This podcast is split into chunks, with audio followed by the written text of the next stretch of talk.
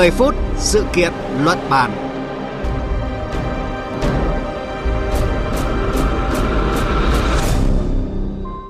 Kính chào quý vị và các bạn đang theo dõi chương trình 10 phút sự kiện luận bàn trên kênh Thời sự VV1. Thưa quý vị và các bạn, Ủy ban Y tế Quốc gia Trung Quốc vừa công bố chính sách ứng phó COVID-19 mới.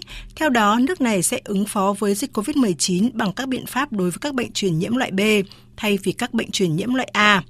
Việc ứng phó với COVID-19 từ bệnh truyền nhiễm loại A xuống loại B sau một thời gian nới lỏng các biện pháp kiểm soát dịch bệnh là một bước đi cho thấy Trung Quốc sẵn sàng sống chung với dịch bệnh ở thời điểm Tết Nguyên đán đang đến rất gần. Chương trình 10 phút sự kiện luận bàn hôm nay sẽ giúp chúng ta hiểu hơn Trung Quốc chuẩn bị như thế nào cho tâm thế mới này.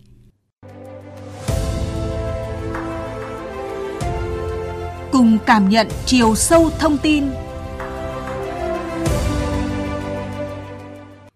Thưa quý vị và các bạn, trước khi công bố phân loại mới của bệnh COVID-19, Trung Quốc đã nới lỏng các biện pháp phòng chống COVID-19. Vậy quyết định mới sẽ tác động như thế nào đến hoạt động phòng chống dịch COVID-19 của Trung Quốc?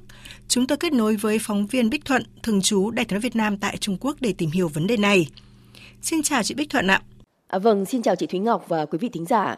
Thưa chị, theo chính sách mới được Ủy ban Y tế Quốc gia Trung Quốc công bố, thì nước này sẽ ứng phó với dịch COVID-19 bằng các biện pháp đối với các bệnh truyền nhiễm loại B. Vậy cái việc ứng phó với COVID-19 từ bệnh truyền nhiễm loại A xuống loại B cho thấy điều gì ạ thưa chị? Ờ, như chúng ta đã biết thì kể từ tháng riêng năm 2020, Trung Quốc đã phân loại COVID-19 là bệnh truyền nhiễm nhóm B nhưng quản lý theo các giao thức nhóm A. Điều đó đồng nghĩa với việc là gần 3 năm qua, Trung Quốc đã coi COVID-19 như một căn bệnh nguy hiểm ngang với các bệnh nhóm A cho phép chính quyền địa phương đưa bệnh nhân và những người tiếp xúc gần vào diện cách ly và phong tỏa các khu vực bị ảnh hưởng. Việc Trung Quốc tuyên bố hạ cấp quản lý COVID-19 từ ngày 8 tháng Giêng năm 2023 từ nhóm A xuống nhóm B trên thực tế là động thái tiếp theo sau 10 biện pháp mới tối ưu hóa công tác phòng chống dịch được nước này công bố hôm 7 tháng 12. Ngoài việc dỡ bỏ mọi biện pháp phong tỏa, thì việc quản lý COVID-19 theo các bệnh nhóm B còn đồng nghĩa với việc mọi hình thức cách ly cũng bị xóa bỏ. Do vậy là kể từ ngày 8 tháng Giêng sang năm, người nhập cảnh vào Trung Quốc sẽ không còn bị cách ly tập trung. Theo quy định mới nhất của nước này, người nhập cảnh chỉ phải làm xét nghiệm axit nucleic 48 giờ trước khi khởi hành và những người có kết quả âm tính sẽ được nhập cảnh vào nước này mà không cần phải xin mã sức khỏe màu xanh từ các đại sứ quán và lãnh sự quán Trung Quốc ở nước ngoài. Tuy nhiên thì họ vẫn phải điền kết quả vào tờ khai y tế hải quan. Nếu có kết quả dương tính thì sẽ chỉ được đến Trung Quốc sau khi có kết quả âm tính. Những người khai báo sức khỏe bình thường và không có bất thường trong quá trình kiểm dịch tại hải quan cửa khẩu sẽ được tham gia ngay vào các hoạt động ngoài xã hội. Về mặt giao thông thì trước kia các chuyến bay nhập cảnh vào Trung Quốc phải chịu hàng loạt các biện pháp kiểm dịch nghiêm ngặt như là hạn chế số khách trên chuyến bay, thậm chí dừng bay trong nhiều tuần nếu phát hiện ca mắc COVID-19. Sau khi hạ cấp quản lý, không những các quy định này bị hủy bỏ, số lượng chuyến bay quốc tế còn được tăng dần lên, các quy trình kiểm dịch tại sân bay cũng sẽ đơn giản hơn rất nhiều. Ngoài ra thì còn có một số sự thay đổi khác về mặt kỹ thuật và trọng tâm công tác phòng chống dịch. Nhìn chung thì mặc dù chưa thể trở về hoàn toàn giống như trước khi dịch bùng phát, nhưng về cơ bản, Trung Quốc đã sẵn sàng để mở cửa biên giới. Vâng, theo các chuyên gia y tế của Trung Quốc thì việc thay đổi tên gọi chính thức của COVID-19 từ viêm phổi do virus corona mới thành bệnh nhiễm virus corona mới có ý nghĩa rất quan trọng. Đó là sự công nhận chính thức về những thay đổi trong các triệu chứng nhiễm biến thể Omicron, rằng đây là biến thể ít gây chết người hơn. Và khi người nhiễm biến thể Omicron không phải lúc nào cũng có các triệu chứng giống như viêm phổi, thì các nỗ lực phòng ngừa và kiểm soát COVID-19 của Trung Quốc sẽ tập trung vào việc bảo vệ sức khỏe và ngăn ngừa các trường hợp nghiêm trọng, tạo điều kiện để người dân trở lại với nhịp sống bình thường. Trên thực tế thì ở nhiều thành phố của Trung Quốc, người dân cũng đang từng bước thích ứng với cách tiếp cận này. Những ngày này tại các thành phố lớn như Thượng Hải và Bắc Kinh dễ dàng bắt gặp hình ảnh mọi người đứng sát cạnh nhau trên các chuyến tàu điện ngầm, hối hả đến công sở cho kịp giờ làm việc. Rất nhiều người đã cẩn thận hạn chế ra ngoài khi chính phủ nới lỏng các biện pháp phòng ngừa Covid-19. Nhưng giờ đây, người dân đã có tâm lý thoải mái hơn và bắt đầu những công việc thường nhật. Tôi đang trên đường đi làm.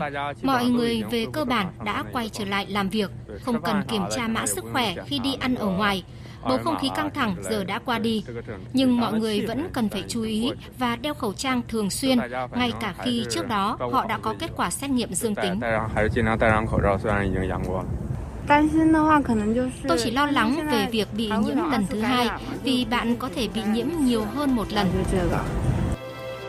Vào giờ tan tầm, Các chuyến tàu điện ngầm ở Bắc Kinh và Thượng Hải đã chật kín người, trong khi một số trục giao thông chính ở hai thành phố còn bị tắc đường. Mặc dù chưa thể trở lại trạng thái bình thường như trước kia, nhưng đa số người dân đều hiểu rằng không thể áp dụng biện pháp phong tỏa lâu dài, dù thời điểm Tết Nguyên đán đã cận kề và có thể tiềm ẩn một số rủi ro. Tôi đã sẵn sàng sống chung với đại dịch. Xét cho cùng, phong tỏa không phải là giải pháp lâu dài. Chúng ta có thể sẽ phải đối mặt với một đợt bùng phát khác sau Tết Nguyên đán. Nhưng dù thế nào, chúng ta cũng phải chung sống với COVID-19.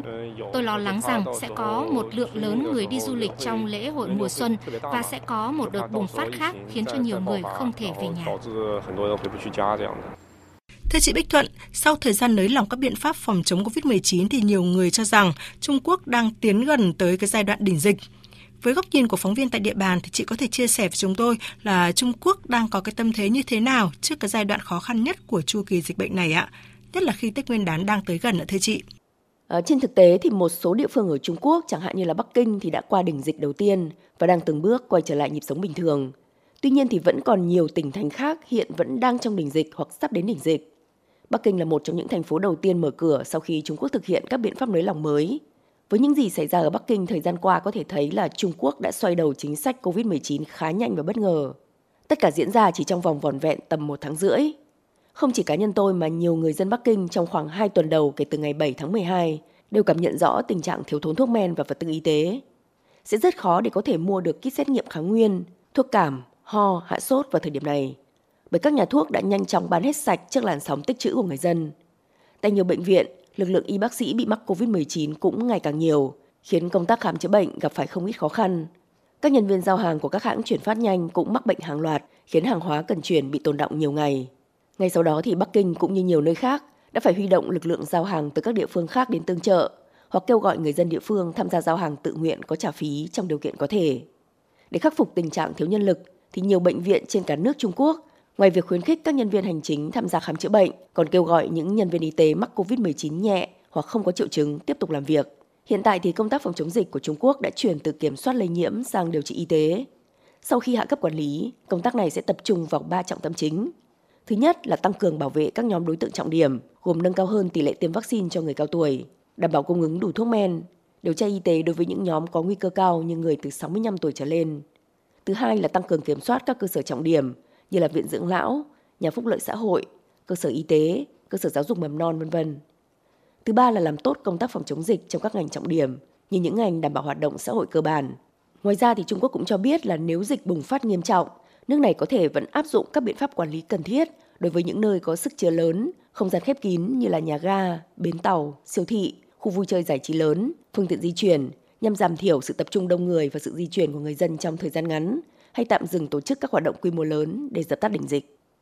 Theo kinh nghiệm của nhiều quốc gia thì một vấn đề rất quan trọng khi nới lỏng các biện pháp hạn chế COVID-19, chấp nhận việc cái số ca mắc tăng lên nhanh chóng, đó là phải đảm bảo cung ứng các mặt hàng thiết yếu cho người dân.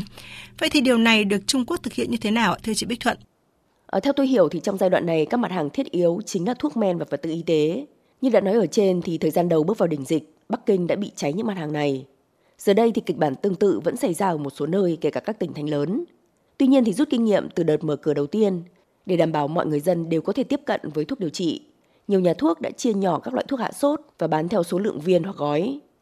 Các điểm xét nghiệm thường xuyên trước đây cũng đã được trưng dụng và cải tạo thành các trạm chẩn đoán và cấp phát thuốc tạm thời cho người dân.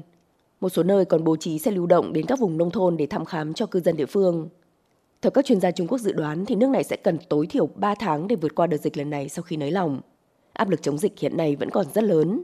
Hy vọng với những bài học và kinh nghiệm đã đúc rút được, khi đỉnh dịch lan về khu vực nông thôn vào dịp Tết Nguyên đán, Trung Quốc có thể đối phó một cách bài bản và hiệu quả hơn. Cảm ơn phóng viên Bích Thuận đã chia sẻ với chúng tôi những thông tin vừa rồi. Thưa quý vị và các bạn, có thể nói Trung Quốc đã có sự chuẩn bị kỹ lưỡng để dần sống chung với dịch COVID-19, sẵn sàng vượt qua giai đoạn đỉnh dịch theo thông báo mới nhất, thì Trung Quốc sẽ mở cửa biên giới và bỏ cách ly với người nhập cảnh từ ngày 8 tháng 1 tới đây và động thái này sẽ là bước cuối cùng của Trung Quốc trong việc kết thúc chiến dịch Zero Covid kéo dài 3 năm qua, tiến tới đưa đời sống kinh tế xã hội trở lại bình thường. Chương trình 10 phút sự kiện luận bàn hôm nay kết thúc tại đây. Cảm ơn quý vị và các bạn đã quan tâm theo dõi.